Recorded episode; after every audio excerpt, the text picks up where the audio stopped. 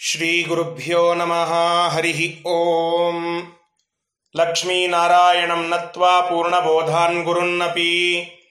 कुर्म श्रीकृष्णगीतायाः भाष्याद्युक्तार्थसङ्ग्रहम्।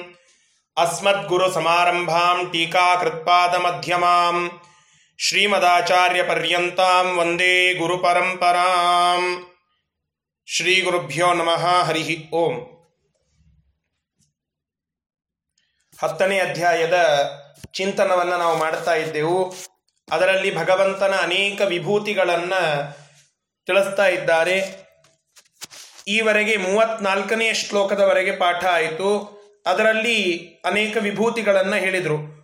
ಮೃತ್ಯುವಿನಲ್ಲಿ ಇರುವಂತಹ ಮೃತ್ಯು ಅನ್ನುವ ವಿಭೂತಿ, ಮತ್ತೆ ಉದ್ಭವ ಅಂತನ್ನುವಂತಹ ವಿಭೂತಿ, ಕೀರ್ತಿ, ಶ್ರೀ, ವಾಕ್, ಮತ್ತು ಸ್ಮೃತಿ, ಮೇಧಾ, ಧೃತಿ, ಕ್ಷಮ ಇವೆಲ್ಲ ಭಗವಂತನ ವಿಭೂತಿಗಳು. ಆ ಎಲ್ಲ ವಿಷಯಗಳನ್ನು ನಿಯಮನ ಮಾಡುವಂಥವನು ಭಗವಂತ ಆದ್ದರಿಂದ ಅವನ ಆ ವಿಭೂತಿ ಅಲ್ಲಿ ಇರೋಣದ್ರಿಂದ ಅವುಗಳಿಗೆ ಒಂದು ಶ್ರೇಷ್ಠತೆ ಅಂತ ನಾವು ಚಿಂತನೆ ಮಾಡಬೇಕು ಅಂತ ತಿಳಿಸಿಕೊಟ್ರು. ಮೂವತ್ತೈದನೇ ಶ್ಲೋಕದಿಂದ ಇವತ್ತಿನ ಪಾಠವನ್ನು ಪ್ರಾರಂಭ ಮಾಡೋಣ. ಶ್ರೀ ಗುರುಭ್ಯೋ ನಮಃ, ಹರಿ ಓಂ. ಬೃಹತ್ಸಾಮ ತಥಾ ಸಾಮ್ನಾಂ ಗಾಯತ್ರಿ ಛಂದಸಾಂ ಅಹಂ. ಮಾಸಾನಾಂ ಮಾರ್ಗಶೀರ್ಷೋಹಂ. ಋತೂನಾಂ ಕುಸುಮಾಕರಃ. ಇಲ್ಲಿ ಮತ್ತೆ ನಾಲ್ಕು ವಿಧವಾಗಿರತಕ್ಕಂತಹ ಭಗವಂತನ ವಿಭೂತಿಗಳ ವಿಷಯವನ್ನ ಮತ್ತೆ ಹೊಸದಾಗಿ ನಾಲ್ಕು ವಿಚಾರಗಳನ್ನು ಇಲ್ಲಿ ತಿಳಿಸಿಕೊಡ್ತಾ ಇದ್ದಾರೆ.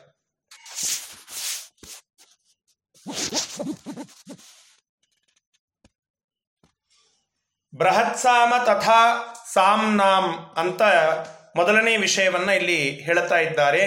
ಅಂದ್ರೆ ಸಾಮಗಳ ಮಧ್ಯದಲ್ಲಿ, ಸಾಮವೇದದಲ್ಲಿ ಬರುವಂತಹ ಕೆಲವು ಪ್ರಕಾರಗಳನ್ನ ಇಲ್ಲಿ ಹೇಳುತ್ತಾರೆ, ಅಂದರೆ ರಥಂತರ ಮೊದಲಾದಂತಹ ಪ್ರಕಾರಗಳಿವೆ. ರಥಂತರ, ವೈರೂಪ, ಕೆಲವು ವಿಷಯಗಳನ್ನು ಮಾತ್ರ ಹೇಳುತ್ತಾರೆ. ರಥಂತರ, ವೈರೂಪ, ವೈರಾಜ, ಶಾಕ್ವರ, ಎಲ್ಲ ಆ ಸಾಮಗಳ ಪ್ರಭೇದಗಳು, ಆ ಸಾಮಗಳ ವಿಷಯಗಳು. ಈ ಆ ಸಾಮ ಸಾಮ್ನಾಮ್ ಆ ಸಾಮವೇದಗಳ ಮಧ್ಯದಲ್ಲಿ ಬೃಹತ್ ಸಾಮ ಅನ್ನುವಂತಹ ಒಂದು ಆ ಪ್ರಕಾರಕ್ಕೆ ಆಧಿಕ್ಯ, ಶ್ರೇಷ್ಠತೆ. ಯಾಕೆಂದ್ರೆ ಅಲ್ಲಿ ಭಗವಂತ ಬೃಹತ್ಸಾಮ ಅನ್ನುವಂತಹ ಒಂದು ರೂಪದಿಂದ ಇದ್ದಾನೆ. ಆ ವಿಭೂತಿ ಭಗವಂತನದ್ದು ಅಲ್ಲಿ ಇದೆ ಅಂತ ಮೊದಲನೆಯ ವಿಷಯ. ಮತ್ತು ಗಾಯತ್ರಿ ಛಂದಸಾಂ ಅಹಂ. ವೈದಿಕ ಛಂದಸ್ಸುಗಳು ಅಂತ ಇವೆ. ಅಂದರೆ ಈಗ ಸಂಸ್ಕೃತದಲ್ಲಿ ಶ್ಲೋಕಗಳನ್ನು ಏನು ರಚನೆ ಮಾಡುತ್ತಾರಲ್ಲ ಅವುಗಳು ಛಂದೋಬದ್ಧವಾಗಿ ಇರಬೇಕು ಅಂತ ಒಂದು ನಿಯಮ. ಕನ್ನಡದಲ್ಲಿ ಆ ನಿಯಮವೂ ಇದೆ. ಆದರೆ ಸ್ವಚ್ಛಂದ ಚಂದವಾಗಿಯೂ ಕೂಡ ಈ ಪದ್ಯಗಳನ್ನು ರಚನೆ ಮಾಡುವಂತಹ ಒಂದು ಶೈಲಿ ಇದೆ. ಅಂದರೆ ಛಂದಸ್ಸಿಲ್ಲದೆ ಇದ್ದರೂ ಕೂಡ ಕನ್ನಡದಲ್ಲಿ ಪದ್ಯವನ್ನು ರಚನೆ ಮಾಡಬಹುದು. ಆದರೆ ಛಂದಸ್ಸು ಕನ್ನಡದಲ್ಲಿಯೂ ಇದೆ. ಆದರೆ ಛಂದೋಬದ್ಧವಾಗಿಯೇನೇ ಪದ್ಯವನ್ನು ರಚನೆ ಮಾಡಬೇಕು, ಶ್ಲೋಕವನ್ನು ರಚನೆ ಮಾಡಬೇಕು ಅನ್ನುವ ನಿಯಮ ಸಂಸ್ಕೃತದಲ್ಲಿ ಮಾತ್ರ ಇದೆ. ಆ ಸಂಸ್ಕೃತದ ಒಂದು ಛಂದಸ್ಸಿಗ, ಛಂದಸ್ಸುಗಳಲ್ಲಿ ಎರಡು ಪ್ರಕಾರ. ಅಂದರೆ ಈ ಸಾಮಾನ್ಯವಾಗಿರುವಂತಹ ಶ್ಲೋಕ ಇತ್ಯಾದಿಗಳಲ್ಲಿರುವಂತಹ ಛಂದಸ್ಸುಗಳು, ಇದು ಮನುಷ್ಯನಿಂದ ಕೆಲವು ಮಾಡಲ್ಪಟ್ಟಿರುವಂತಹದ್ದು ಇದು ಒಂದು. ಇಂದು, ಇನ್ನು ಇನ್ನೊಂದು ರೀತಿಯಾದದ್ದು ವೈದಿಕ ಛಂದಸ್ಸು ಅಂತ ಹೇಳಿ. ಅಂದ್ರೆ ವೇದಗಳಲ್ಲಿ ಬಳಕೆಯಾದಂತಹ ಕೆಲವು ಛಂದಸ್ಸು. ಆ ಛಂದಸ್ಸು ಅಕ್ಷರಗಳ ಮೇಲೆ ಇರ್ತದೆ. ಎಷ್ಟು ಅಕ್ಷರಗಳು ಅನ್ನೋದರ ಮೇಲೆ. ಬೇ, ಅನೇಕ ಬೇಕಾದಷ್ಟು ಛಂದಸ್ಸುಗಳನ್ನು ನಾವು ನೋಡುತ್ತೇವೆ. ಜಗತಿ ಛಂದಸ್ಸು ಅಂತ ಇದೆ. ಅನುಷ್ಟುಪ್ ಛಂದಸ್ಸು ಅಂತ ಇದೆ. ಗಾಯತ್ರಿ ಛಂದಸ್ಸು ಅಂತ ಇದೆ. ಅಂತಹ ಎಲ್ಲ ವೈದಿಕ ಛಂದಸ್ಸುಗಳಲ್ಲಿ ಶ್ರೇಷ್ಠವಾದದ್ದು ಗಾಯತ್ರಿ ಛಂದಸ್ಸು ಅಂತ ಹೇಳಿ. ಇಪ್ಪತ್ನಾಲ್ಕು ಅಕ್ಷರಗಳಿಂದ ಕೂಡಿರುವಂತಹ ಆ ಮಂತ್ರಕ್ಕೆ ಗಾಯತ್ರಿ ಛಂದಸ್ ಅಂತ ಕರೀತೇವೆ. ಆ ಛಂದಸ್ಸಿಗೆ ಆಧಿಕ್ಯ, ಶ್ರೇಷ್ಠತೆ. ಯಾಕೆ ಅಂತಂದ್ರೆ ಗಾಯತ್ರಿ ಛಂದಸ್ಸು ಅನ್ನುವಂತಹ ಆ ಭಗವಂತನ ವಿಭೂತಿ ಅಲ್ಲಿ ಇದೆ. ಆದ್ದರಿಂದ ಆ ಎಲ್ಲ ಛಂದಸ್ಸುಗಳಲ್ಲಿ ಗಾಯತ್ರಿ ಅನ್ನುವ ವಿಭೂತಿ ರೂಪ ಆ ಭಗವಂತನದ್ದು ಅಲ್ಲಿ ಇರೋ, ಇರೋಣದರಿಂದಲೇನೆ ಶ್ರೇಷ್ಠತೆ ಆ ಗಾಯತ್ರಿ ಛಂದಸ್ಸಿಗೆ. ಮಾಸಾನಾಂ ಮಾರ್ಗಶೀರ್ಷೋ ಅಹಂ. ಎಲ್ಲ ಮಾಸಗಳಲ್ಲಿ ಮಾರ್ಗಶೀರ್ಷ ಮಾಸಕ್ಕೆ ಶ್ರೇಷ್ಠತೆ ಅಂತ ಹೇಳುತ್ತಾರೆ. ಒಂದು ಕೆಲವು ಪುರಾಣಗಳಲ್ಲಿ ಕಾರ್ತಿಕ ಮಾಸಕ್ಕೆ ಶ್ರೇಷ್ಠತೆ ಅಂತ ಇದೆ. ಅಂದ್ರೆ ಕೃಷ್ಣ ಕಾರ್ತಿಕ ಮಾಸ ಬಹಳ ಪ್ರಿಯ ಅಂತ ಹೇಳಿದ್ದನ್ನು ನಾವು ಕೇಳುತ್ತೇವೆ. ಆ ಕಾರ್ತಿಕ ಮಾಸವನ್ನ ಬಿಟ್ಟು ಉಳಿದ ಮಾಸಗಳಲ್ಲಿ ಮಾರ್ಗಶೀರ್ಷ ಮಾಸಕ್ಕೆ ಶ್ರೇಷ್ಠತೆ ಅಂತ ನಾವು ಅರ್ಥ ಮಾಡಿಕೊಳ್ಳಬೇಕು. ಯಾಕೆ ಅಂತ ಕೇಳಿದ್ರೆ ಮಾರ್ಗಶೀರ್ಷ ಮಾಸಕ್ಕೆ, ಆ ಮಾರ್ಗಶೀರ್ಷ ಮಾಸಕ್ಕೆ ಶ್ರೇಷ್ಠತೆ ಬರೋದು ಮಾರ್ಗಶೀರ್ಷ ಅನ್ನುವ ವಿಭೂತಿ ರೂಪ ಅಲ್ಲಿ ಇದ್ದದ್ದರಿಂದ ಮಾಸಗಳಲ್ಲಿಯೇ ಶ್ರೇಷ್ಠ ಯಾಕೆ? ಮಾರ್ಗಶೀರ್ಷ ಅನ್ನುವ ಭಗವಂತನ ವಿಭೂತಿ ಅಲ್ಲಿ ಇದ್ದದ್ದರಿಂದ ಮತ್ತು ಕೊನೆಯಲ್ಲಿ ಹೇಳುತ್ತಾರೆ, ಆ ಎಲ್ಲ ಋತುಗಳಲ್ಲಿ, ಆ ಋತುಗಳಲ್ಲಿ ಕುಸುಮಾಕರ ಕುಸುಮಾಕರ ಅಂತಂದ್ರೆ ವಸಂತ ಅಂತ ಅರ್ಥ. ವಸಂತ ಋತುವಿಗೆ ಒಂದು ಹೆಚ್ಚಿನ ಪ್ರಾಧಾನ್ಯ ಶ್ರೇಷ್ಠತೆ. ಯಾಕೆ ಅಂತ ಕೇಳಿದ್ರೆ, ಅಲ್ಲಿ ಕುಸುಮಾಕರ ಅನ್ನುವಂತಹ ಭಗವಂತನ ಒಂದು ವಿಭೂತಿ ಇದೆ. ಆದ್ದರಿಂದ ವಸಂತ ಮಾಸಕ್ಕೆ ಆ ವಸಂತ ಋತುವಿಗೆ ಶ್ರೇಷ್ಠತೆ. ಹೀಗೆ ಒಂದನೇದ್ದು ಬೃಹತ್ ಸಾಮ, ಎರಡನೆಯದ್ದು ಗಾಯತ್ರಿ, ಮೂರನೆಯದ್ದು ಮಾರ್ಗಶೀರ್ಷ, ನಾಲ್ಕನೆಯದ್ದು ಕುಸುಮಾಕರ. ಈ ನಾಲ್ಕು ವಿಭೂತಿ ರೂಪಗಳ ವಿಷಯವನ್ನ ಈ ಒಂದು ಶ್ಲೋಕದಲ್ಲಿ ಹೇಳಿಕೊಟ್ರು. ಇದು ವಿಭೂತಿಗಳ ಒಂದು ಹೆಸರುಗಳು ಅದು ಇವುಗಳು ಭಗವಂತನಿಗೆ ಹೇಗೆ ಕೂಡುತ್ತವೆ, ಆ ಶಬ್ದದ ನಿಷ್ಪತ್ತಿ ಹೇಗೆ? ಸ್ವಲ್ಪ ತಿಳಿಯಲಿಕ್ಕೆ ಪ್ರಯತ್ನವನ್ನ ಮಾಡೋಣ. ಸಾಮಗಳ ಮಧ್ಯದಲ್ಲಿ ಬೃಹತ್ ಸಾಮ ಅನ್ನುವ ಹೆಸರು ಭಗವಂತ ಆ ಹೆಸರಿನಿಂದ ವಿಭೂತಿ ರೂಪವನ್ನು ಹೊಂದಿದ್ದಾನೆ ಅಂತ ಕೇಳಿದರೆ ಪರಮಾತ್ಮನಿಗೆ ಬೃಹತ್ ಸಹ ಅಂತ ಹೆಸರಂತೆ. ಯಾಕೆ ಅಂತಂದರೆ ಶ್ರೇಷ್ಠನಾಗಿದ್ದಾನೆ ಅಂತನ್ನುವ ಅರ್ಥದಲ್ಲಿ ಬೃಹತ್ ಸಹ ಅಂತಂದರೆ ಭಗವಂತ. ಬ್ರಹ್ಮಾದಿಗಳಿಗಿಂತ ಶ್ರೇಷ್ಠ ಬೃಹತ್ ಸಹ. ಬ್ರಹ್ಮಾದಿಗಳಿಗಿಂತ ಸಾರನಾಗಿ ಇದ್ದಾನೆ ಅರ್ಥಾತ್ ಶ್ರೇಷ್ಠನಾಗಿ ಇದ್ದಾನೆ ಅನ್ನುವುದರಿಂದ ಬೃಹತ್ ಸಹ ಅಂತಂದ್ರೆ ಭಗವಂತ ಅಂತ ನಾವಿಲ್ಲಿ ಅರ್ಥವನ್ನ ಮಾಡಿಕೊಳ್ಳಬೇಕು. ಮತ್ತೆ ಅಮೇಯ ಬೃಹತ್ ಸ ಅಮೇಯ ಬೃಹತ್ ಸಾಮ ಅಂತ ಕೂಡಿಸ್ತಾರೆ ಅಲ್ಲಿ. ಸ ಪ್ಲಸ್ ಆ, ಸ ಪ್ಲಸ್ ಅ. ಅಂದ್ರೆ ಅಮೇಯ ಅಂತಂದ್ರೆ ಏನು? ಮೇಯ ಅಂತಂದ್ರೆ ತಿಳಿದುಕೊಳ್ಳಲಿಕ್ಕೆ ಯೋಗ್ಯ ಅಂತ ಅರ್ಥ. ಅಂಥವನನ್ನ ಸಾಕಲ್ಲೇನ ತಿಳಿದುಕೊಳ್ಳಲಿಕ್ಕೆ ಸಾಧ್ಯ ಇಲ್ಲ ಆದ್ದರಿಂದ ಅಮೇಯ ಪ್ರಮಾ ವಿಷಯ ಪ್ರಮೇಯ. ನಮ್ಮ ಬುದ್ಧಿಗೆ ನಮ್ಮ ವಿಷಯವಾಗಿದ್ದೇ ಪ್ರಮೇಯ. ಮೇಯ ಅಂದರೆ ನಮ್ಮ ಬುದ್ಧಿಗೆ ವಿಷಯವಾಗುವುದು ನಮ್ಮ ಬುದ್ಧಿಗೆ ಭಗವಂತ ಪೂರ್ಣವಾಗಿ ವಿಷಯನಾಗಲಿಕ್ಕೆ ಇಲ್ಲ. ಅಂದರೆ ವಿಷಯನಾಗಿಲ್ಲ. ಅಂದರೆ ಅವನ ಜ್ಞಾನ ಸಂಪೂರ್ಣವಾಗಿ ನಮಗೆ ಆಗೋಣ, ಆಗೋದಿಲ್ಲ ಆದ್ದರಿಂದ ಅವನು ಅಮೇಯ, ಅಪ್ರಮೇಯ ಅಂತ ಕರೀತಾರೆ. ಆದ್ದರಿಂದ ಬೃಹತ್ ಸಹ ಬ್ರಹ್ಮಾದಿಗಳಿಗಿಂತ ಶ್ರೇಷ್ಠನಾಗಿರುವಂತಹ ಪರಮಾತ್ಮನು ಅಮೇಯ. ಆದ್ದರಿಂದ ಬೃಹತ್ಸ ಅಮ ಎರಡು ಸೇರಿಸಿ ಬೃಹತ್ಸಾಮ ಅಂತ ಆಗಿದೆ. ಆ ಭಗವಂತ ಪರಮಾತ್ಮ ಬ್ರಹ್ಮಾದಿಗಳಿಗಿಂತ ಶ್ರೇಷ್ಠನಾಗಿದ್ದಾನೆ, ಸಂಪೂರ್ಣವಾಗಿ ತಿಳಿದುಕೊಳ್ಳಲು ಅಶಕ್ಯನಾಗಿದ್ದಾನೆ. ಆದ್ದರಿಂದ ಬೃಹತ್ಸ ಪ್ಲಸ್ ಅಮ ಎರಡೂ ಕೂಡಿಸಿ ಬೃಹತ್ ಸಾಮ ಅಂತ ಒಂದು ಹೆಸರನ್ನ ಹೇಳುತ್ತಾರೆ. ಇದು ಭಗವಂತನ ಹೆಸರು. ನೋಡಿ ಎಷ್ಟು ಸುಂದರವಾಗಿ ನಿಷ್ಪತ್ತಿಯನ್ನ ಹೇಳುತ್ತಾ ಇದ್ದಾರೆ. ಆ ನಿಷ್ಪತ್ತಿಯನ್ನ ನಾವು ಚೆನ್ನಾಗಿ ಅರ್ಥ ಇವೆಲ್ಲ ನಾನು ಮತ್ತೆ ಮತ್ತೆ ಹೇಳುತ್ತಾ ಇರ್ತೇನೆ. ಪುನರುಕ್ತಿ ಅಂತ ತಿಳಿದುಕೊಳ್ಳಬೇಡಿ. ಒಂದೊಂದು ಒಂದೊಂದು ಹೆಸರುಗಳನ್ನೇ ಒಂದೊಂದು ದಿನ ನಾವು ಮಾಡುವ ಜಪದಲ್ಲಿ ಚಿಂತನ ಮಾಡಿಬಿಟ್ರೆ ಎಷ್ಟೋ ಪುಣ್ಯ. ಆ ಜಪ ನಮಗೆ ಸಾರ್ಥಕವಾಗಿ ಹೋಗಿಬಿಡುತ್ತದೆ. ಬೃಹತ್ ಸಾಮ, ನಾಳೆ ಮಾಡುವ ಜಪದಲ್ಲಿ ಚಿಂತನ ಮಾಡಿಬಿಡಿ. ಆ ಜಪ ಐದು ಮಾಡಲಿ, ಹತ್ತು ಮಾಡಲಿ, ಬೃಹತ್ತಾದ ಪುಣ್ಯವೇ ನಿಮಗೆ ಸಿಕ್ಕು ಬಿಡುತ್ತದೆ ಯಾವ ಪುಣ್ಯ ಕಾರ್ಯವನ್ನು ಮಾಡುವಾಗಲೂ ಅನುಸಂಧಾನ ಬೇಕು ಅಂತಾರಲ್ಲ, ಅನುಸಂಧಾನಕ್ಕೆ ವಿಷಯಗಳನ್ನೆಲ್ಲ ಭಗವಂತನೇ ಆ ಸರಕನ್ನೆಲ್ಲ ನಿಮಗೆ ಪೂರೈಸ್ತಾ ಇದ್ದಾನೆ. ಇದು ನಮ್ಮ ಭಾಗ್ಯ. ಅದನ್ನು ಅರ್ಥ ಮಾಡಿಕೊಳ್ಳಬೇಕು. ಇದು ಬೃಹತ್ ಸಾಮ ಅನ್ನುವ ಹೆಸರು ಭಗವಂತನಿಗೆ ಹೇಗೆ ಸಮನ್ವಯವಾಗ್ತದೆ ಅಂತನ್ನುವುದನ್ನು ಇಲ್ಲಿ ತಿಳಿಸಿಕೊಡ್ತಾ ಇದ್ದಾರೆ. ಮತ್ತೆ ಆ ಗಾಯತ್ರಿ ಅಂತನ್ನುವ ಭಗವಂತನ ಒಂದು ರೂಪ, ಅದು ಆ ಗಾಯತ್ರಿ ಛಂದಸ್ಸಿನಲ್ಲಿ ಇದ್ದದ್ದರಿಂದ ಗಾಯತ್ರಿ ಛಂದಸ್ಸಿಗೆ ಒಂದು ಆಧಿಕ್ಯ ಅಂತ ಹೇಳಿದರು. ಆ ಗಾಯತ್ರಿ ಅನ್ನುವ ಹೆಸರು ಭಗವಂತನಿಗೆ ಹೇಗೆ ಕೂಡುತ್ತದೆ ಅಂತ ಕೇಳಿದರೆ ಗಾಯತ ತ್ರಿ. ಗಾಯತ ಅಂತಂದ್ರೆ ಗಾನ ಮಾಡುವಂಥವರು, ಅರ್ಥಾತ್ ಸ್ತೋತ್ರ ಮಾಡುವಂಥವರು. ಆ ಭಗವಂತನನ್ನ ಸ್ತೋತ್ರ ಮಾಡುವಂಥವರನ್ನ ಅಂದ್ರೆ ಆ ಗುಣಗಾನ ಮಾಡುವಂಥವರನ್ನ ತ್ರಾಯತೆ, ರಕ್ಷಣ ಮಾಡುತ್ತಾನೆ. ಆದ್ದರಿಂದ ಗಾಯತ ತ್ರಿ. ತ್ರಿ ಅಂದ್ರೆ ರಕ್ಷಣ. ಗಾಯತ ಅಂದ್ರೆ ಗಾಯನ ಮಾಡುವಂಥವರು. ಅವರನ್ನ ತ್ರಿ ರಕ್ಷಣ ಮಾಡುತ್ತಾನೆ. ಆದ್ದರಿಂದ ಗಾಯತ್ರಿ ಅನ್ನುವುದು ಭಗವಂತನಿಗೆ ಇರುವಂತಹ ಒಂದು ಹೆಸರು ಅಂತ ನಾವಿಲ್ಲಿ ಅರ್ಥ ಮಾಡಿಕೊಳ್ಳಬೇಕು. ಇಂತಹ ಭಗವಂತ ಆ ಎಲ್ಲ ಜೀವರು ಯಾರು ಭಗವಂತನನ್ನ ಸ್ತೋತ್ರ ಮಾಡುತ್ತಾರಲ್ಲ, ವೇದೋಕ್ತವಾಗಿ ಸ್ತೋತ್ರಗಳನ್ನು ಮಾಡಿ ಭಗವಂತನನ್ನ ಪ್ರೀತಿಪಡಿಸಬೇಕು ಯಾಕೆ ಅಂತಂದ್ರೆ ಅವ ನಮ್ಮ ರಕ್ಷಕ ಅಂತ ನಾವು ಸ್ತೋತ್ರ ಮಾಡಬೇಕು. ಸ್ತುತಿ ಪ್ರಿಯ ಆತ. ಅಂತಹ ಸ್ತೋತ್ರವನ್ನು ನಾವು ಮಾಡಿದಾಗ ನಮ್ಮನ್ನು ರಕ್ಷಣೆ ಮಾಡುತ್ತಾನೆ. ಆದ್ದರಿಂದ ಅವನಿಗೆ ಗಾಯತ್ರಿ ಅಂತನ್ನುವ ಹೆಸರು. ಇದು ಸ್ತ್ರೀ ರೂಪ. ಅಂದರೆ ಗಾಯತ್ರಿ ಅನ್ನುವಂತಹ ಮಂತ್ರಕ್ಕೆ ಅಭಿಮಾನಿಯಾಗಿದ್ದು ಗಾಯತ್ರಿ ದೇವಿ, ಸ್ತ್ರೀ ದೇವತೆ ಆಕೆ.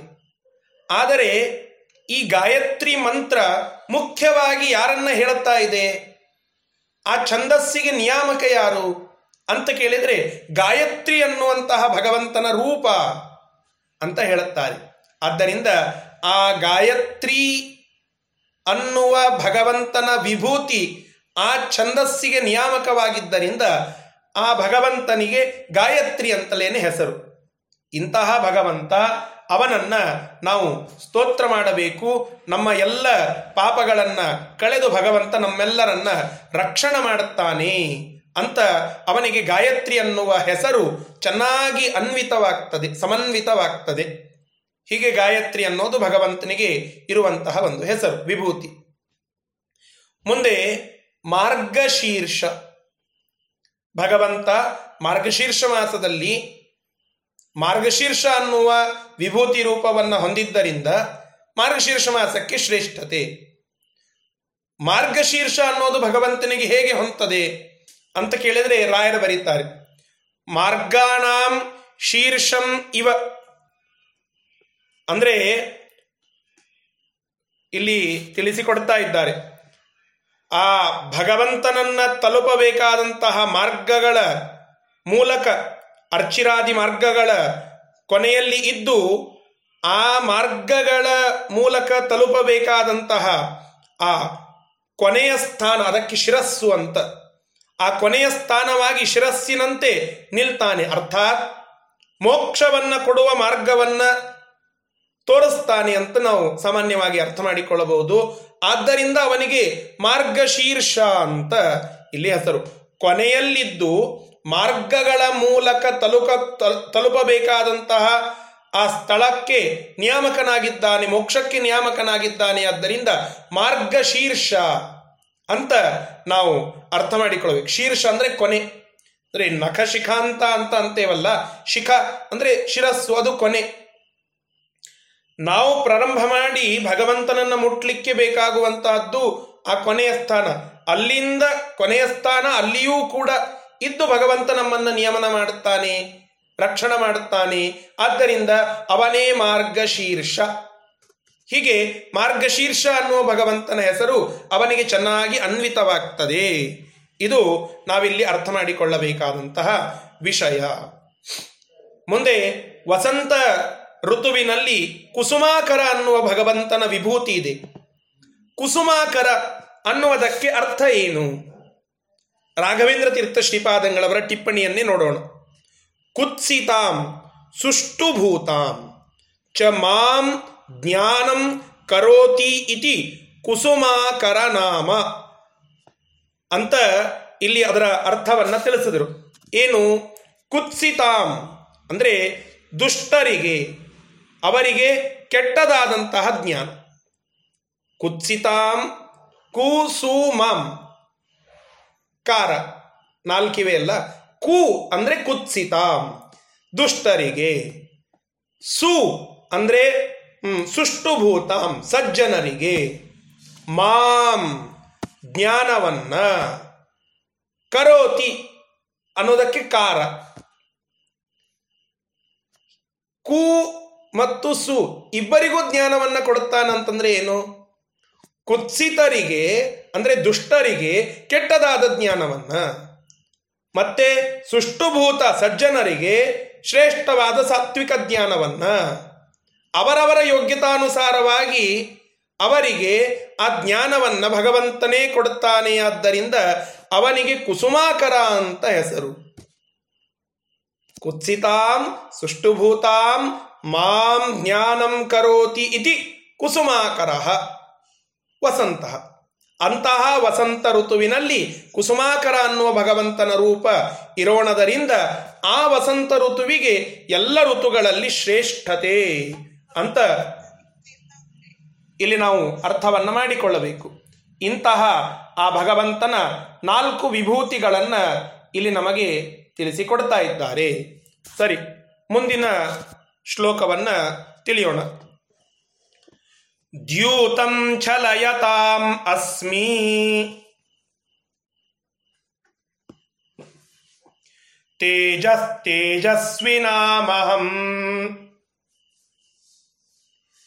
ಜಯೋಸ್ಮಿ ವ್ಯವಸಾಯೋ ಸ್ಮಿ ಸತ್ವಂ ಸತ್ವವತಾಂ ಅಹಂ ನೋಡಿ, ಭಗವಂತ ದ್ಯೂತದಲ್ಲಿ ಇದ್ದಾನಂತೆ. ಏನಂತ ಹೇಳಿ, ದ್ಯೂತ ಅನ್ನುವ ಹೆಸರಿನಿಂದ ಇದ್ದಾನೆ. ಆ ವಂಚನೆಯಲ್ಲಿ ತೊಡಗಿರುವವರಿಗೆ ಛಲ, ಛಲಯತಾಮ್ ಅಂತ ಹೇಳ್ತಾರಲ್ಲ, ವಂಚನೆಯಲ್ಲಿ ತೊಡಗಿರುವಂತವರಿಗೆ ಸಂಬಂಧಿಸಿದಂತಹ ದ್ಯೂತದಲ್ಲಿ, ಜೂಜಿನಲ್ಲಿ ಭಗವಂತನ ಒಂದು ರೂಪ ಇದೆ, ದ್ಯೂತ ಅಂತ ಹೇಳಿ. ಸಮನ್ವಯ ಮಾಡ್ತಾರೆ ರಾಯರು. ಅದನ್ನು ಅರ್ಥ ಮಾಡಿಕೊಳ್ಳೋಣ. ಆದರೆ ಅರ್ಥ ತಿಳಿದುಕೊಳ್ಳಿ. ದ್ಯೂತ ಅಂದರೆ ದ್ಯೂತ ಅನ್ನೋದು ಭಗವಂತನ ಒಂದು ಹೆಸರು. ಅದನ್ನು ಹೇಗೆ ಅಂತ ತಿಳಿಸ್ತಾರೆ, ಮುಂದೆ ನೋಡೋಣ. ತೇಜ ತೇಜಸ್ವಿನಾಂ ಅಹಂ. ಏನ್ರಿ ಎಂತಹ ತೇಜಸ್ವಿ ಆದಂತಹ ವ್ಯಕ್ತಿ ಆತ? ತೇಜಸ್ವಿಗಳ ಮಧ್ಯದಲ್ಲಿ ಆ ತೇಜಸ್ ಅನ್ನುವಂತಹ ಒಂದು ಭಗವಂತನ ವಿಭೂತಿ ರೂಪ ಇದೆ.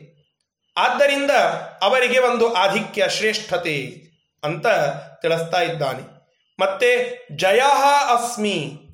ಏ, ನಾನು ಎಲ್ಲ ಗೆದ್ದಿದ್ದೇನ್ರಿ? ನಾನು ಜಯಶಾಲಿ ಅಂತ ಅಂತಾರಲ್ಲ, ಅಂತಹ ಜಯಶಾಲಿಗಳ ಮಧ್ಯದಲ್ಲಿ ಜಯ ಅನ್ನುವ ಭಗವಂತನ ವಿಭೂತಿ ರೂಪ ಇದೆ. ವ್ಯವಸಾಯೋಸ್ಮಿ. ವ್ಯವಸಾಯ ಅಂತಂದ್ರೆ ಇಲ್ಲಿ ಬರೀತಾರೆ ರಾಯರು, ವ್ಯವಸಾಯೋ ನಿಶ್ಚಯ. ನಿಶ್ಚಿತವಾದಂತಹ ಜ್ಞಾನವನ್ನ ಹೊಂದಿದಂತಹ ಮಹಾತ್ಮರ ಮಧ್ಯದಲ್ಲಿ ನಾನು ವ್ಯವಸಾಯ ಅನ್ನುವಂತಹ ಒಂದು ರೂಪದಿಂದ ಇದ್ದೇನೆ. ನಿಶ್ಚಿತ ಜ್ಞಾನ. ಭಗವಂತನ ಕುರಿತಾಗಿ ನಿಶ್ಚಿತವಾದ ಜ್ಞಾನ. ಭಗವಂತನೇ ಸರ್ವೋತ್ತಮ. ಭಗವಂತನೇ ಸಕಲ ಶಬ್ದ ವಾಚ್ಯ. ಭಗವಂತನೇ ಸಕಲ ಶ್ರುತಿ ಪ್ರತಿಪಾದ್ಯ. ಭಗವಂತನೇ ಸರ್ವಕಾರಣ, ಸರ್ವಕಾರಯಿತ್ರ, ಸರ್ವಕರ್ತ. ಎಲ್ಲ ಗುಣಗಳ ಬಗ್ಗೆ ಒಂದು ನಿಶ್ಚಿತ ಜ್ಞಾನ. ಸಂಪೂರ್ಣ ಜ್ಞಾನ ಅಂತಲ್ಲ, ನಿಶ್ಚಿತ ಜ್ಞಾನ. ಅಂತಹ ನಿಶ್ಚಿತ ಜ್ಞಾನ ಉಳ್ಳವರನ್ನ ನಾವು ವ್ಯವಸಾಯ ಅಂತ ಹೇಳುತ್ತಾರೆ, ನಿಶ್ಚಯ. ಅಂತಹ ವ್ಯವಸಾಯವನ್ನು ಮಾಡುವಂಥವರಲ್ಲಿ, ಅಂದರೆ ನಿಶ್ಚಿತ ಜ್ಞಾನ ಉಳ್ಳಂಥವರಲ್ಲಿ ಅಂತ ಅರ್ಥ. ಅವರಲ್ಲಿ ಅವರಿಗೆ ನಾವು ಶ್ರೇಷ್ಠತೆಯನ್ನು ಹೇಳುತ್ತೇವೆ. ಏ, ಅವನಿಗೆ ಆ ಜ್ಞಾನ ಪರಿಪಕ್ವವಾಗಿದೆ ರೀ ಭಾರಿ ನಿಶ್ಚಿತವಾಗಿ ಅವ ಸರ್ವೋತ್ತಮತ್ವದ ಪ್ರತಿಪಾದನವನ್ನು ಮಾಡುತ್ತಾನೆ ಅಂತ. ಯಾಕೆ? ಅಂದರೆ ಅಲ್ಲಿ ವ್ಯವಸಾಯ ಅನ್ನೋ ಭಗವಂತನ ವಿಭೂತಿ ಇದೆ. ಹೀಗೆ ನಾವು ಅರ್ಥ ಮಾಡಿಕೊಳ್ಳಬೇಕು. ಮುಂದೆ ಕೊನೆಯಲ್ಲಿ ಹೇಳುತ್ತಾರೆ, ಸತ್ವಂ ಸತ್ವವತಾಂ ಅಹಂ. ಸತ್ವಗುಣದಲ್ಲಿ ಸತ್ವ ಅನ್ನುವಂತಹ ಹೆಸರುಳ್ಳವನು ನಾನಾಗಿದ್ದೇನೆ. ಸತ್ವಗುಣವುಳ್ಳವರಲ್ಲಿ ಒಂದು ಶ್ರೇಷ್ಠತೆ ಇರುತ್ತದೆ ಏ, ಅವ ಭಾರಿ ಸಾತ್ವಿಕನಾಗಿದ್ದಾನ್ರಿ ಅಂತ ಅಂತೇವೆ ಆ ಸತ್ವಗುಣ ಪ್ರಚುರವಾಗಿ ಅಲ್ಲಿ ಇರ್ತದೆ ಅಂತ ಅರ್ಥ ಅವನಲ್ಲಿ. ಆ ಸತ್ವಗುಣದಲ್ಲಿ ಸತ್ವ ಅನ್ನುವ ಭಗವಂತನ ವಿಭೂತಿ ಇದೆ. ಅದಕ್ಕಾಗಿಯೇನೆ ಆ ಸತ್ವಗುಣಕ್ಕೆ ಶ್ರೇಷ್ಠತೆ. ಇದೆಲ್ಲ ವಿಚಾರಗಳನ್ನು ಇಲ್ಲಿ ಹೇಳಿದರು. ಇವುಗಳನ್ನು ಭಗವಂತನಿಗೆ ಆ ಹೆಸರುಗಳನ್ನು ಹೊಂದಿಸಿ ತಿಳಿಸ್ತಾ ಇದ್ದಾರೆ ರಾಯರು ಆ ವಿವೃತಿ ಅನ್ನುವ ಒಂದು ಟಿಪ್ಪಣಿಯಲ್ಲಿ. ಛಲಯತಾಂ ಕಾಪಟ್ಯಂ ಆಚರತಾಂ. ಛಲಯತಾಂ ಅಂತ ಹೇಳಿದ್ರಲ್ಲ, ಛಲಯತಾಂ ದ್ಯೂತಂ ಅಸ್ಮಿ. ಒಂದನೇ ಪಾದ.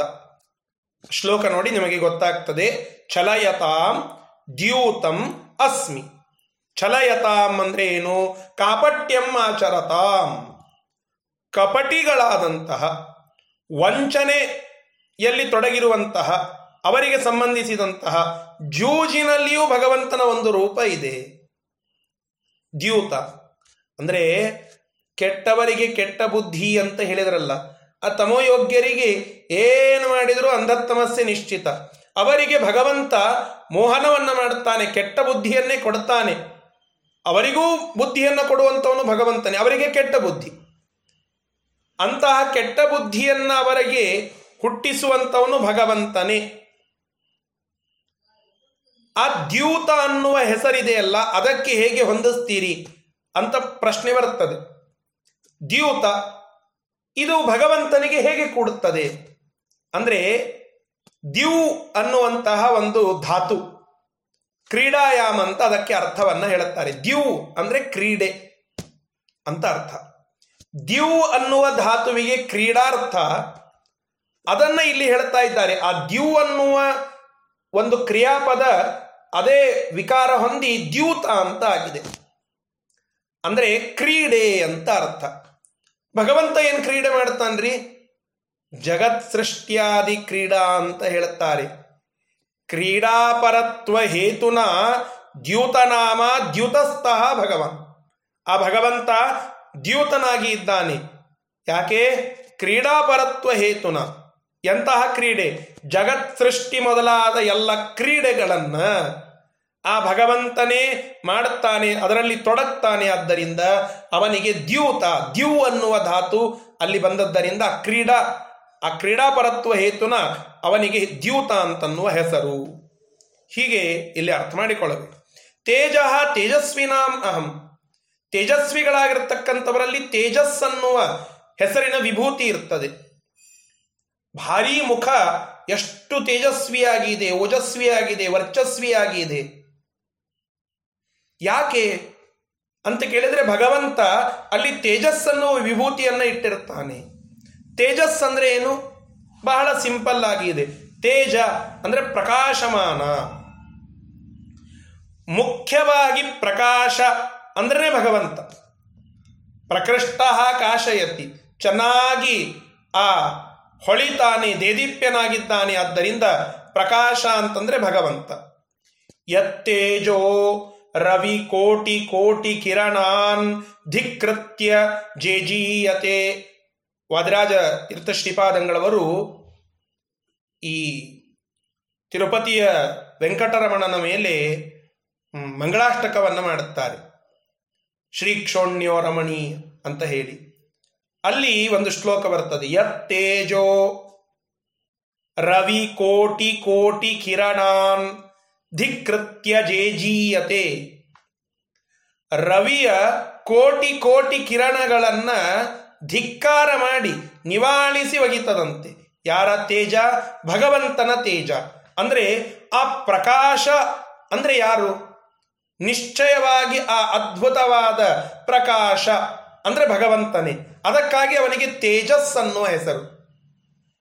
ಅಂತಹ ತೇಜಸ್ ಅನ್ನುವ ಹೆಸರಿನ ಆ ವಿಭೂತಿ ಎಲ್ಲ ತೇಜಸ್ವಿಗಳಲ್ಲಿ ಇರೋಣದ್ರಿಂದ ಅವರಿಗೆ ಆ ಮುಖಕಾಂತಿಯನ್ನು ನೋಡಿ, ಆ ತೇಜಸ್ವಿತನವನ್ನು ನೋಡಿ ಜನ ಹೊಗಳುತ್ತಾರೆ, ಕೀರ್ತಿಯನ್ನ ಕೊಡುತ್ತಾರೆ. ಒಬ್ಬ ಮುಖ, ಒಬ್ಬ ವ್ಯಕ್ತಿಯ ಮುಖದಲ್ಲಿ ತೇಜಸ್ಸಿದೆ ಅಂತಂದ್ರೆ ಅಲ್ಲಿ ತೇಜಸ್ ಎನ್ನುವ ಭಗವಂತನ ವಿಭೂತಿ ಇದೆ. ಇದನ್ನು ನಾವು ಅರ್ಥ ಮಾಡಿಕೊಳ್ಳಬೇಕು. ಪ್ರಕಾಶವನ್ನ ಉಂಟು ಮಾಡುವಂಥವನು ಆದ್ದರಿಂದ ಆ ತೇಜಸ್ ಅನ್ನುವಂತಹದ್ದು ಅವನಿಗೆ ಇರುವಂತಹ ಒಂದು ಹೆಸರು. ಜಯೋಸ್ಮಿ, ಜಯನಾಗಿ ಇದ್ದಾನೆ, ಜಯನಾಮಕ ಭಗವಂತ. ನಮ್ಮೆಲ್ಲರಿಗೆ ಜಯವನ್ನ ಕೊಡುವ, ನಮ್ಮೆಲ್ಲರ ಜಯವನ್ನ ನಿಯಮನ ಮಾಡುವ ಆ ಭಗವಂತ ಜಯ ಅನ್ನುವ ಪ್ರಕೃಷ್ಟವಾದಂತಹ ಧರ್ಮವನ್ನ ಅನುಗ್ರಹ ಮಾಡೋಣದರಿಂದಲೇನೆ ಅವನಿಗೆ ಅದಕ್ಕೆ ಬರೀತಾರೆ, ಜಯಿನಾಂ ಜಯರೂಪ ಸಾರ ಪ್ರದತ್ವ ಹೇತುನಾ ಜಯೋಸ್ಮಿ. ರಾಯರ ಮಾತು.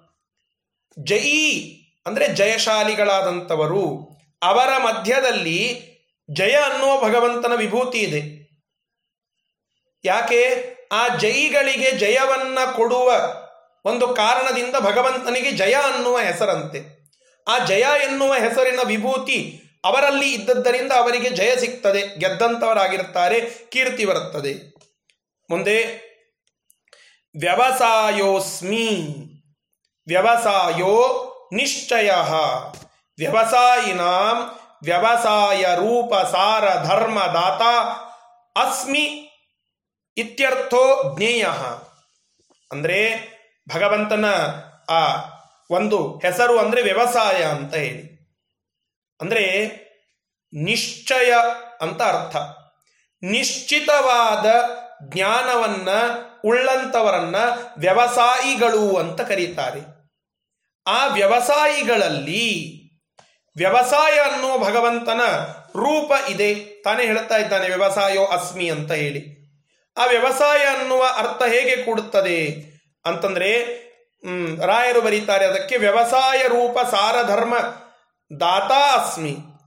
ಆ ನಿಶ್ಚಿತ ರೂಪವಾದಂತಹ ಒಂದು ಧರ್ಮ ಆ ಒಂದು ಜ್ಞಾನವನ್ನು ಕೊಡುವಂಥವನು ಭಗವಂತನೇ. ಆದ್ದರಿಂದ ಅವನಿಗೆ ವ್ಯವಸಾಯ ಅಂತನ್ನುವ ಹೆಸರು, ನಿಶ್ಚಿತತೆ ಒಬ್ಬನಿಗೆ ಬರಬೇಕು ಅಂತಾದರೆ ಅದನ್ನು ನಿಯಮನ ಮಾಡುವಂಥವನು ಭಗವಂತನೇ. ಆ ನಿಯಾಮಕನಾಗಿದ್ದರಿಂದ ಅವನಿಗೆ ಅದೇ ಹೆಸರು. ಯಾರು ಒಂದು ವಿಷಯಕ್ಕೆ ನಿಯಾಮಕರಾಗಿರ್ತಾರೆ, ಅವರಿಗೆ ಅದೇ ಹೆಸರು ಬರುತ್ತದೆ. ಈಗ ನಾನು ಹೇಳಿದ್ನಲ್ಲ ಅಡುಗೆಯನ್ನು ಮಾಡುವಂಥವನು ಆ ಪಾಚಕ, ಅವನಿಗೆ ಪಾಚಕ ಅಂತನ್ನುವ ಹೆಸರು. ಆ ಅಡುಗೆ ಅಂತಲೇ ಅವನನ್ನು ಕರೆದು ಬಿಡುತ್ತೇವೆ ನೀರನ್ನು ಹಿಡದಂಥವನಿಗೆ ಏ, ನೀರು ಬಾ ಇಲ್ಲೇ. ಸಾರನ್ನು ಹಿಡಿದುಕೊಂಡಂಥವನಿಗೆ ಸಾರು ಬಾ ಇಲ್ಲೇ ಅಂತ ಕರೀತೇವೆ. ಸಾರು ಅನ್ನುವುದು ಬೇರೆ, ಅವ, ಆ ವ್ಯಕ್ತಿ ಬೇರೆ. ಆದರೆ ಆ ಸಾರಿಗೆ ಅವನೇ ನಿಯಾಮಕನಾಗಿ ಇದ್ದಾನೆ. ಶಿಖರಣಿ ಹಾಕ್ತಾ ಇರ್ತಾರೆ ಏ, ಶಿಖರಣಿ ಬಾ ಇಲ್ಲೇ ಅಂತ ಕರಿತೇವೆ. ಹೆಸರು ಗೊತ್ತಿಲ್ಲ ಅವನದ್ದು. ಶಿಖರಣಿ ಬಾ ಇಲ್ಲೇ ಅಂತ ಕರಿತೇವೆ. ಯಾಕೆ? ಅಂದ್ರೆ ಶೀಕರಣಿ ಅವನ ಒಂದು ಅಧೀನದಲ್ಲಿ ಇದೆ. ಆದ್ದರಿಂದ ಅವನಿಗೆ ಅದೇ ಹೆಸರು. ನಿಯಾಮಕತ್ವ ಅವನಿಗೆ ಅದು ಹೆಸರು ಬರುತ್ತದೆ ಹಾಗೆ ಭಗವಂತನ ಅಧೀನದಲ್ಲಿ ಜಯ ಇದೆ. ಆದ್ದರಿಂದ ಅವ ಜಯ. ಭಗವಂತನ ಅಧೀನದಲ್ಲಿ ನಿಶ್ಚಯ ಜ್ಞಾನ ಇದೆ. ಆದ್ದರಿಂದ ಅವ ವ್ಯವಸಾಯ. ಹೀಗೆ ಅರ್ಥವನ್ನು ಮಾಡಿಕೊಳ್ಳಬೇಕು. ಮತ್ತು ಸತ್ವವತಾಂ ಅಹಂ ಸತ್ವಂ ಸಾತ್ವಿಕರಲ್ಲಿ ಸತ್ವಗುಣವುಳ್ಳಂಥವರಲ್ಲಿ ಸತ್ವ ಅನ್ನುವ ಆ ಭಗವಂತನ ಒಂದು ರೂಪ ಇದೆ. ಯಾಕೆ ಅಂತ ಕೇಳಿದ್ರೆ ಮತ್ತೆ ಅದೇ ವಿಚಾರವನ್ನು ಹೇಳುತ್ತಾರೆ. ಸತ್ವರೂಪ ಸಾರ ಧರ್ಮ ಪ್ರದಹ ಅಸ್ಮಿ ಇತ್ಯರ್ಥ. ಅಂದರೆ ಸತ್ವರೂಪವಾಗಿರತಕ್ಕಂತಹ ಒಂದು ಶ್ರೇಷ್ಠವಾದ ಧರ್ಮವನ್ನು, ಧರ್ಮ ಅಂದರೆ ಗುಣ, ಆ ಗುಣವನ್ನು ಅನುಗ್ರಹ ಮಾಡುತ್ತಾನೆ. ಆದ್ದರಿಂದ ಅವನಿಗೆ ಆ ಸತ್ವಗುಣದ ನಿಯಮನವನ್ನು ಮಾಡುವಂತಹ, ಅದನ್ನು ಕೊಡುವಂಥವನು. ಆದ್ದರಿಂದ ಅವನಿಗೆ ಸತ್ವ ಅನ್ನುವ ಹೆಸರು ಆ ವಿಭೂತಿ ರೂಪ ಭಗವಂತನಲ್ಲಿ ಇದೆ ಅಂತ ಈ ಶ್ಲೋಕ ನಮಗೆ ತಿಳಿಸಿಕೊಡ್ತಾ ಇದೆ. ಮುಂದೆ ಮೂವತ್ತೇಳನೆಯ ಒಂದು ಶ್ಲೋಕ. ವೃಷ್ಣೀನಾಂ ವಾಸುದೇವೋಸ್ಮಿ ಪಾಂಡವಾನಾಂ ಧನಂಜಯ ಮುನೀನಾಂ ಅಪ್ಯಹಂ ವ್ಯಾಸ ಕವೀನಾಂ ಉಶನಾ ಕವಿಹಿ ಸರಿ, ಇಲ್ಲೇನು ಹೇಳ್ತಾ ಇದ್ದಾರೆ? ವೃಷ್ಣೀನಾಂ ವಾಸುದೇವೋ ಅಸ್ಮಿ. ವೃಷ್ಣಿಗಳು ಅಂದ್ರೆ ಯಾದವರು? ಆ ಯಾದವರ ಮಧ್ಯದಲ್ಲಿ ನಾನು ವಾಸುದೇವ ಅನ್ನುವಂತಹ ರೂಪವನ್ನ ತೆಗೆದುಕೊಂಡು ಇದ್ದೇನೆ. ಇದು ಪ್ರತ್ಯಕ್ಷ ವಿಭೂತಿ. ನಾನು ಮೊನ್ನೆ ಹೇಳಿದ್ದೆ, ಪ್ರತ್ಯಕ್ಷ ವಿಭೂತಿ ಮತ್ತು ಗುಪ್ತ ವಿಭೂತಿ ಅಂತ ಎರಡು. ಪ್ರತ್ಯಕ್ಷವಾಗಿ ಭಗವಂತನೇ ಆ ವಸುದೇವನ ಮಗನಾಗಿ ಬಂದದ್ದು ಕೃಷ್ಣ ಅಂತ ಹೇಳಿ ಆ ರೂಪ ಆ ಯಾದವರ ಮಧ್ಯದಲ್ಲಿ ಭಗವಂತ ಪ್ರತ್ಯೇಕನಾಗಿ ಶ್ರೇಷ್ಠನಾಗಿದ್ದಾನೆ ಅಂತ ತೋರಿಸಿದ್ದಾನೆ ಆ ಒಂದು ರೂಪದಿಂದ. ಅದಕ್ಕಾಗಿ ಆ ವಾಸುದೇವ ಅನ್ನೋ ವಿಭೂತಿ ಅದು, ಪ್ರತ್ಯಕ್ಷ ವಿಭೂತಿ. ಮುಂದೆ ಪಾಂಡವರ ಮಧ್ಯದಲ್ಲಿ ಧನಂಜಯ ಅಂತ ಹೇಳಿದ್ರು. ಧನಂಜಯ ಅಂದ್ರೆ ಅರ್ಜುನ. ಇಲ್ಲಿ ಸ್ವಲ್ಪ ಸಮಸ್ಯೆ ಬರ್ತದೆ. ಅಲ್ರಿ, ಧನಂಜಯ ಅಂತಂದ್ರೆ ಅರ್ಜುನ. ಈ ಪಾಂಡವರ ಮಧ್ಯದಲ್ಲಿ ಭೀ, ಈ ಯುಧಿಷ್ಠಿರ ಯಮನ ಅವತಾರ ಅಂತ ಹೇಳಿ ಸರಿ, ಅವನಿಗಿಂತ ಹೆಚ್ಚು ಅಂತ ಒಪ್ಪಿಕೊಳ್ಳೋಣ ಅಂತ ಒಂದು ಪಕ್ಷದಲ್ಲಿ ಒಪ್ಪೋಣ. ಆದರೆ ಭೀಮಸೇನ ದೇವರು ಅಂದ್ರೆ ವಾಯುದೇವರ ಅವತಾರ ಅಂತ ಹೇಳಿದ್ರಿ.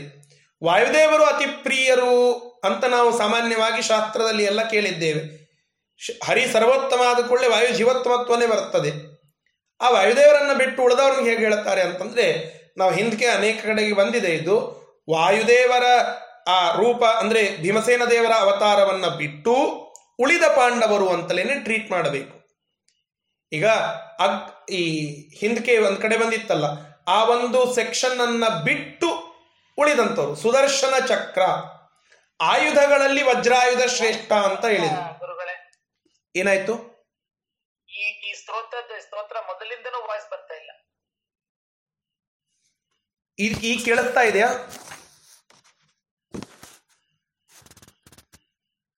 ಈಗ ಕೇಳಿಸ್ತಾ ಇದೆಯಾ? ಸಣ್ಣಗೆ ಸಣ್ಣಗೆ ಕೇಳಿಸ್ತದ್ರಿ. ಹೌದಾ? ಒಂದ್ ನಿಮಿಷ.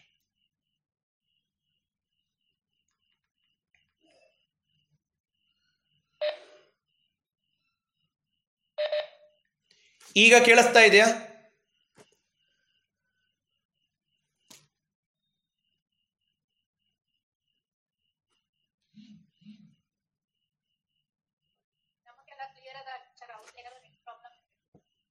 ಈಗ, ಹಾ, ಸರಿ. ಕೇಳಿಸ್ತಾ ಇದೆಯಲ್ಲ ಈಗ?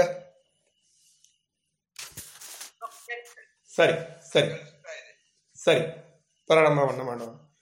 ಈಗ ಯಾದವರ ಮಧ್ಯದಲ್ಲಿ ವಾಸುದೇವ ಅನ್ನುವಂತಹ ಒಂದು ಪ್ರತ್ಯಕ್ಷ ರೂಪ.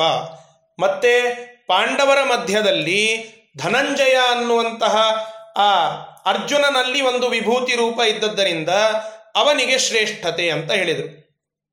ಯಾಕೆ? ಭೀಮಸೇನ ದೇವರಿಗೆ ಏನಾಗಿತ್ತು ಅಂದರೆ ಭೀಮಸೇನ ದೇವರನ್ನ ಬಿಟ್ಟು ಉಳಿದ ಪಾಂಡವರು ಅಂತ ಟ್ರೀಟ್ ಮಾಡಬೇಕು. ಇದೆಲ್ಲ ಹೇಳಾರಂತ ಹಿಂದೂ ಬಂದಿತ್ತು. ಆ ಸುದರ್ಶನ ಚಕ್ರವನ್ನ ಬಿಟ್ಟು ಉಳಿದ ಆಯುಧಗಳಲ್ಲಿ ಭಗವಂತ ವಜ್ರಾಯುಧದಲ್ಲಿ ಇದ್ದಾನೆ ಅಂತ ಹೇಳಿದರು. ಅಂದರೆ ಸುದರ್ಶನ ಚಕ್ರವೊಂದನ್ನು ಬಿಡಬೇಕು.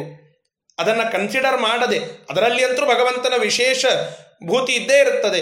ಅದರ ಪ್ರಶ್ನೆನೇ ಇಲ್ಲ. ಉಳಿದಂಥವರು ಅವುಗಳಲ್ಲಿ ಶ್ರೇಷ್ಠತೆ, ಅದನ್ನಷ್ಟೇ ಕನ್ಸಿಡರ್ ಮಾಡಬೇಕು ಅಂತ ಹೇಗಿದೆಯಲ್ಲ ಹಾಗೆ ಇಲ್ಲಿ ಭೀಮಸೇನ ದೇವರನ್ನ ಬಿಟ್ಟು ಹೊರತುಪಡಿಸಿ ಉಳಿದ ಪಾಂಡವರಿಗಿಂತ ಅರ್ಜುನ ಶ್ರೇಷ್ಠ. ಯಾಕೆ? ಅರ್ಜುನನಲ್ಲಿ ಧನಂಜಯ ಅನ್ನುವ ಭಗವಂತನ ವಿಭೂತಿ ಉಂಟು. ಮುಂದೆ ಮುನಿಗಳ ಮಧ್ಯದಲ್ಲಿ ವ್ಯಾಸ ಮುನಿಗೆ ಆ ವ್ಯಾಸರೂಪ ಅಂತನ್ನೋದು ಮತ್ತೆ ಪ್ರತ್ಯಕ್ಷ ವಿಭೂತಿಯೇ. ಜ್ಞಾನಿಗಳ ಮಧ್ಯದಲ್ಲಿ ಉಶನ ಅಂತ ಹೇಳುತ್ತಾರೆ. ಶುಕ್ರಾಚಾರ್ಯರಿಗೆ ಶ್ರೇಷ್ಠತೆ ಅಂತಂದರೆ ಯಾಕೆ? ಉಶನಸ್ ಅನ್ನುವಂತಹ ಆ ಭಗವಂತನ ವಿಭೂತಿ ಅಲ್ಲಿ ಇರೋಣದರಿಂದ. ಹೀಗೆ ಹೇಳುತ್ತಾ ಇದ್ದಾರೆ. ಸರಿ, ಇದಕ್ಕೆ ನಿಷ್ಪತ್ತಿ ಮೂಲಕವಾಗಿ ಒಂದೊಂದಕ್ಕೆ ಒಂದೊಂದು ಅರ್ಥವನ್ನು ಭಗವಂತನಿಗೆ ಸಮನ್ವಯ ಮಾಡಿಕೊಡ್ತಾರೆ. ಅದನ್ನ ಕಿಂಚಿತ್ ಕಾಲ ತಿಳಿಯೋಣ. ವಾಸುದೇವ ಅಂತ ಹೇಳಿದರು. ಈ ವಾಸುದೇವ ಅನ್ನೋದು ಭಗವಂತನಿಗೆ ಹೇಗೆ ಹೊಂದತ್ತದೆ ಅಂತಂದ್ರೆ ಈಗ ಇಲ್ಲಿ ಬರೀತಾರೆ ರಾಯರು, ವಾಸಯತಿ ಸರ್ವಂ ಆಚ್ಛಾದಯತಿ, ನಿವಾಸಯತಿ ಇತಿ ವಾ ವಾಸು ಅಸ ವಾಸು ಅಂದ್ರೆ ಸರ್ವಂ ಆಚ್ಛಾದಯತಿ, ಮರೆಮಾಚು ಅಂತಂತೇವಲ್ಲ ಆ ಅರ್ಥದಲ್ಲಿ ಇರುವಂತಹದ್ದು ಅಥವಾ ವಾಸ ಅಂದ್ರೆ ನಿವಾಸ ಅಂತ ಅರ್ಥ, ಎರಡರ್ಥ. ವಾಸ ಅಂತಂದ್ರೆ ಮರೆಮಾಚುವುದು ಒಂದು, ವಾಸ ಅಂದ್ರೆ ನಿವಾಸ ಅಂತ ಎರಡರ್ಥ. ಇದಕ್ಕೆ ನಿಚ್ ಅನ್ನುವಂತಹ ಒಂದು ಪ್ರತ್ಯಯ ಕೂಡಿ, ವ್ಯಾಕರಣದ ವಿಷಯ, ಅದು ಕೂಡಿ ವಾಸುಹು ಅಂತ ಆಗಿದೆ. ವಸ ಆಚ್ಛಾದನೆ, ವಸ ನಿವಾಸೆ ಅಂತ ಎರಡು ಧಾತುಗಳು. ವಸ ಆಚ್ಛಾದನೆ. ಹೊಸ ಅಂತಂದ್ರೆ ವಸ್ತ್ರ ಅಂತ ಬಂದಿದೆ ಅಲ್ಲ. ನಾವು ಮುಚ್ಚಿಕೊಳ್ಳುತ್ತೇವೆ, ದೇಹವನ್ನ ಆಚ್ಛಾದನ ಮಾಡಿಕೊಳ್ಳುತ್ತೇವೆ ಅನ್ನೋದಕ್ಕಾಗಿ ವಸ್ ಅನ್ನುವ ಧಾತು, ಅದುವೇ ಹೊಸ ಅನ್ನುವಂತಹ ಧಾತು ಆಚ್ಛಾದನ ಅರ್ಥದಲ್ಲಿ ಇದೆ. ಇನ್ನೊಂದು ವಸ, ವಸತಿ, ನಿವಾಸ. ಎರಡು ಅರ್ಥ ಇವೆಯಲ್ಲ ಇವೆರಡು ಅರ್ಥವೇ ಕೂಡಿ ವಾಸುದೇವ ಅಂತಾಗಿದೆ ಅಂತ ತೋರಿಸಿಕೊಡುತ್ತಾರೆ. ಏನು? ಅಂದ್ರೆ ಮುಚ್ಚಿ ಹಾಕಿ ಬಿಡುತ್ತಾನೆ. ಮುಚ್ಚಿ ಹಾಕಿ ಬಿಡುತ್ತಾನೆ. ನಮ್ಮೆಲ್ಲರ ಆ ಸಂಸಾರವನ್ನ ಮುಚ್ಚಿ ಹಾಕಿ ಬಿಡುತ್ತಾನೆ ಅಂತಹ ದೇವ. ಆದ್ದರಿಂದ ವಾಸುದೇವ. ಮತ್ತು ವಸ ನಿವಾಸ. ಆ ಮುಖ್ಯವಾಗಿ ಭಗವಂತ ಎಲ್ಲ ಜೀವರಲ್ಲಿ ವಾಸ ಮಾಡಿದ್ದಾನೆ. ಆದ್ದರಿಂದ ಆ ವಾಸುದೇವ. ಹೀಗೆ ಅನೇಕ ಅರ್ಥಗಳನ್ನು ಇದಕ್ಕೆ ಹೇಳುತ್ತಾರೆ. ವಾಸುದೇವ ಅನ್ನುವ ಆ ಒಂದು ಶಬ್ದಕ್ಕೆ ವಾಸಿಸುವಂತೆ ಮಾಡುತ್ತಾನೆ. ನಮ್ಮ ಆ ಒಂದು ಸಂಸಾರವನ್ನು ಮುಚ್ಚಿ ಹಾಕ್ತಾನೆ, ಅಂದರೆ ಅದನ್ನು ನಾಶಪಡಿಸ್ತಾನೆ ಅನ್ನುವುದಕ್ಕಾಗಿ ಆ ಭಗವಂತನಿಗೆ ವಾಸುದೇವ ಅನ್ನುವ ಒಂದು ವಿಶೇಷತೆ, ಆ ಒಂದು ಹೆಸರು, ಇಂತಹ ಆ ವಾ ಅಂತನ್ನೋದಕ್ಕೆ ಜ್ಞಾನಾರ್ಥ. ವಾ ಅಂತಂದರೆ ಜ್ಞಾನ. ಸು, ಶ್ರೇಷ್ಠವಾದಂತಹ ದೇವರಲ್ಲಿ ಜ್ಞಾನವನ್ನ ಕೊಡುತ್ತಾ, ಅಂದ್ರೆ ದೇವತೆಗಳಿಗೆ ಜ್ಞಾನವನ್ನ ಕೊಡುತ್ತಾನೆ, ಜ್ಞಾನಾನಂದ ಸ್ವರೂಪನು, ಹೀಗೆಲ್ಲ ವಾಸುದೇವ ಅನ್ನುವ ಆ ಒಂದು ಭಗವಂತನ ಹೆಸರಿಗೆ ಅರ್ಥವನ್ನ ನಾವು ಹೊಂದಿಸಬಹುದು. ಇದು ಪ್ರತ್ಯಕ್ಷ ವಿಭೂತಿ. ಇದನ್ನ ನಾವು ಗ್ರಹಣ ಮಾಡಬೇಕು. ಇಲ್ಲಿ ಸಚ ಅಸೌ ದೇವಶ್ಚ ಕ್ರೀಡಾದಿಗುಣ ವಿಶಿಷ್ಟ ಚ ಇತಿ. ದೇವ ಅಂತಂದ್ರೆ ಕ್ರೀಡಾದಿಗುಣ ವಿಶಿಷ್ಟ. ಆಚ್ಛಾದನ, ನಿವಾಸ ಅನ್ನುವ ಅರ್ಥ ಮತ್ತು ಭಗವಂತ ಎಲ್ಲ ಕಡೆಗೆ ವಾಸ ಮಾಡಿದ್ದಾನೆ, ಕ್ರೀಡಾ ವಿಶಿಷ್ಟನಾಗಿ ಇದ್ದಾನೆ ಅನ್ನುವುದಕ್ಕಾಗಿ. ವಾಸುದೇವ ಜ್ಞಾನಾರ್ಥವಾಗಿ, ವಾಸುದೇವ ಎಲ್ಲ ದೇವತೆಗಳಿಗೆ ಆ ಭಗವಂತ ಜ್ಞಾನವನ್ನು ಕೊಡುತ್ತಾನೆ ಅನ್ನುವುದಕ್ಕಾಗಿ. ವಾಸುದೇವ ಹೀಗೆ ಅನೇಕ ಅರ್ಥಗಳನ್ನು ನಾವೆಲ್ಲ ಇಲ್ಲಿ ಗ್ರಹಣ ಮಾಡಿಕೊಂಡು ಆ ವಾಸುದೇವ ಯಾದವರ ಮಧ್ಯದಲ್ಲಿ ಅವತಾರವನ್ನು ಮಾಡಿ ಶ್ರೇಷ್ಠ ಯಾದವ ಅಂತ ಅನ್ನಿಸಿಕೊಂಡಿದ್ದಾನೆ. ಇನ್ನು ಮುಂದೆ ಧನಂಜಯ, ಇದು ಭಗವಂತನಿಗೆ ಹೇಗೆ ಕೊಡುತ್ತದೆ? ಸಿಂಪಲ್ ಆಗಿ ಇದೆ. ಧನಂಜಯತಿ ಇತಿ ಧನಂಜಯ. ಸಂಪತ್ತು ಅಂತ ಏನೇನಿವೆಯಲ್ಲ ಇವುಗಳನ್ನೆಲ್ಲ ನಿಯಮನ ನಿಯಮನವನ್ನು ಮಾಡುವಂತಹ ಜಯತಿ. ಇವುಗಳನ್ನೆಲ್ಲ ಗೆದ್ದಿರುವಂಥವನು ಆದ್ದರಿಂದ ಅವನಿಗೆ, ಆ ಭಗವಂತನಿಗೆ ನಾವು ಧನಂಜಯ ಅಂತ ಕರಿ, ಕರೆಯಬೇಕು ಅಂತ ಈ ವಿಷಯವನ್ನು ಇಲ್ಲಿ ತಿಳಿಸಿಕೊಡುತ್ತಾ ಇದ್ದಾರೆ. ಮತ್ತು ಇನ್ನೊಂದು ಮುಂದೆ ಬರುವಂತಹದ್ದು ಮುನೀನಾಂ ಅಪಿ ಅಹಂ ವ್ಯಾಸ. ಎಲ್ಲ ಮುನಿಗಳಲ್ಲಿ ವ್ಯಾಸರೂಪನಾಗಿ ಇದ್ದೇನೆ. ವ್ಯಾಸ, ವೇದವ್ಯಾಸದೇವರ ರೂಪ ಅಂತ ಅರ್ಥ. ಇದು ಪ್ರತ್ಯಕ್ಷ ವಿಭೂತಿ ಮತ್ತೆ. ವ್ಯಾಸ ಅಂದ್ರೆ ಏನು? ವಿ ಮತ್ತು ಆಸ, ಎರಡು ಶಬ್ದ ಕೂಡಿ ವ್ಯಾಸ ಅಂತ ಆಗಿದೆ. ವಿ ಅಂದ್ರೆ ಏನು? ಅಂತ ಕೇಳಿದ್ರೆ ವಿ ಅನ್ನುವುದಕ್ಕೆ ವಿಶಿಷ್ಟ ಅಂತ ಅರ್ಥ. ಆಸ ಅಂದರೆ ಸ್ಥಿತಿ ಉಳ್ಳವನು ಅಂತ ಅರ್ಥ. ವಿಶೇಷವಾದಂತಹ ಸ್ಥಿತಿಯನ್ನು ಉಳ್ಳವನು. ಆದ್ದರಿಂದ ವಿಶಿಷ್ಟನಾಗಿರತಕ್ಕಂಥವನು. ಆದ್ದರಿಂದ ಅವನಿಗೆ ವ್ಯಾಸ ಅಂತನ್ನುವ ಹೆಸರು. ಮುನಿಮಂಡಲದಲ್ಲಿ ಆ ವೇದವ್ಯಾಸ ದೇವರು ವಿಶಿಷ್ಟರಾಗಿ ಇದ್ದಾರೆ. ಆ ವೇದವ್ಯಾಸ ದೇವರಿಗೆ ಅಂತಹ ಅರ್ಥ. ಆ ವೇದವ್ಯಾಸ ಅನ್ನುವ ಶಬ್ದಕ್ಕೆ ಅಂತಹ ಅರ್ಥ.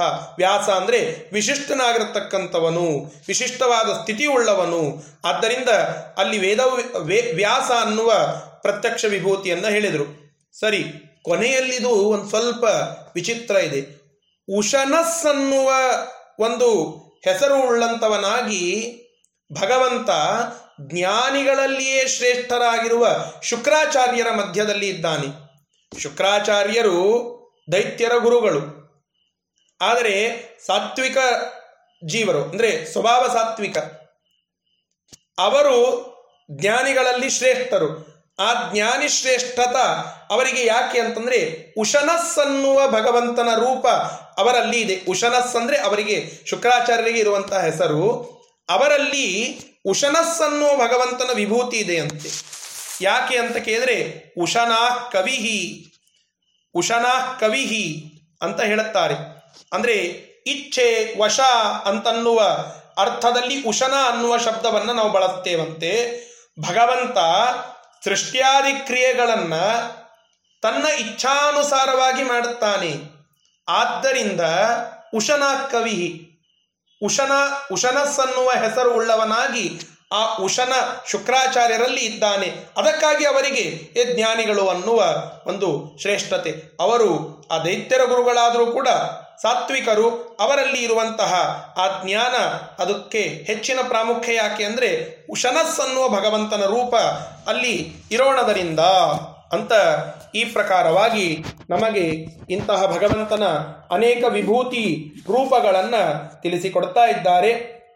ಈ ಗೀತಾಚಾರ್ಯನ ಮಾತುಗಳಲ್ಲಿ ಈ ಎಲ್ಲ ವಿಷಯಗಳು ನಮಗೆ ಗೊತ್ತಾಗ್ತಾ ಇವೆ. ಸರಿ, ಇಂತಹ, ಆ, ಇನ್ನು, ಇನ್ನೂ ಅನೇಕ ವಿಭೂತಿಗಳು, ಇನ್ನೊಂದು ನಾಲ್ಕೈದು ಶ್ಲೋಕಗಳು ಉಳಿದು ಆ ವಿಭೂತಿಗಳನ್ನೆಲ್ಲ ತಿಳಿದು ಆ ಭಗವಂತನ ವಿಶೇಷವಾದಂತಹ ಚಿಂತನೆಯನ್ನು ಮಾಡುತ್ತಾ ನಾಳೆ ಈ ವಿಭೂತಿ ಯೋಗವನ್ನು ಸಂಪನ್ನಗೊಳಿಸೋಣ. ನಾಲ್ಕು ಶ್ಲೋಕಗಳು ಉಳಿದಿವೆ. ಅವುಗಳನ್ನು ನೋಡಿ ನಾಳೆಯ ದಿನ ಈ ವಿಭೂತಿ ಯೋಗದ ಚಿಂತನೆಯನ್ನು ಮುಕ್ತಾಯಗೊಳಿಸಿ ಮುಂದಿನ ಅಧ್ಯಾಯಕ್ಕೆ ಹೋಗೋಣ. ಇಷ್ಟು ಇವತ್ತಿನ ಪಾಠ. ಶ್ರೀಕೃಷ್ಣಾರ್ಪಣಮಸ್ತು. ಹರಯೇ ನಮಃ.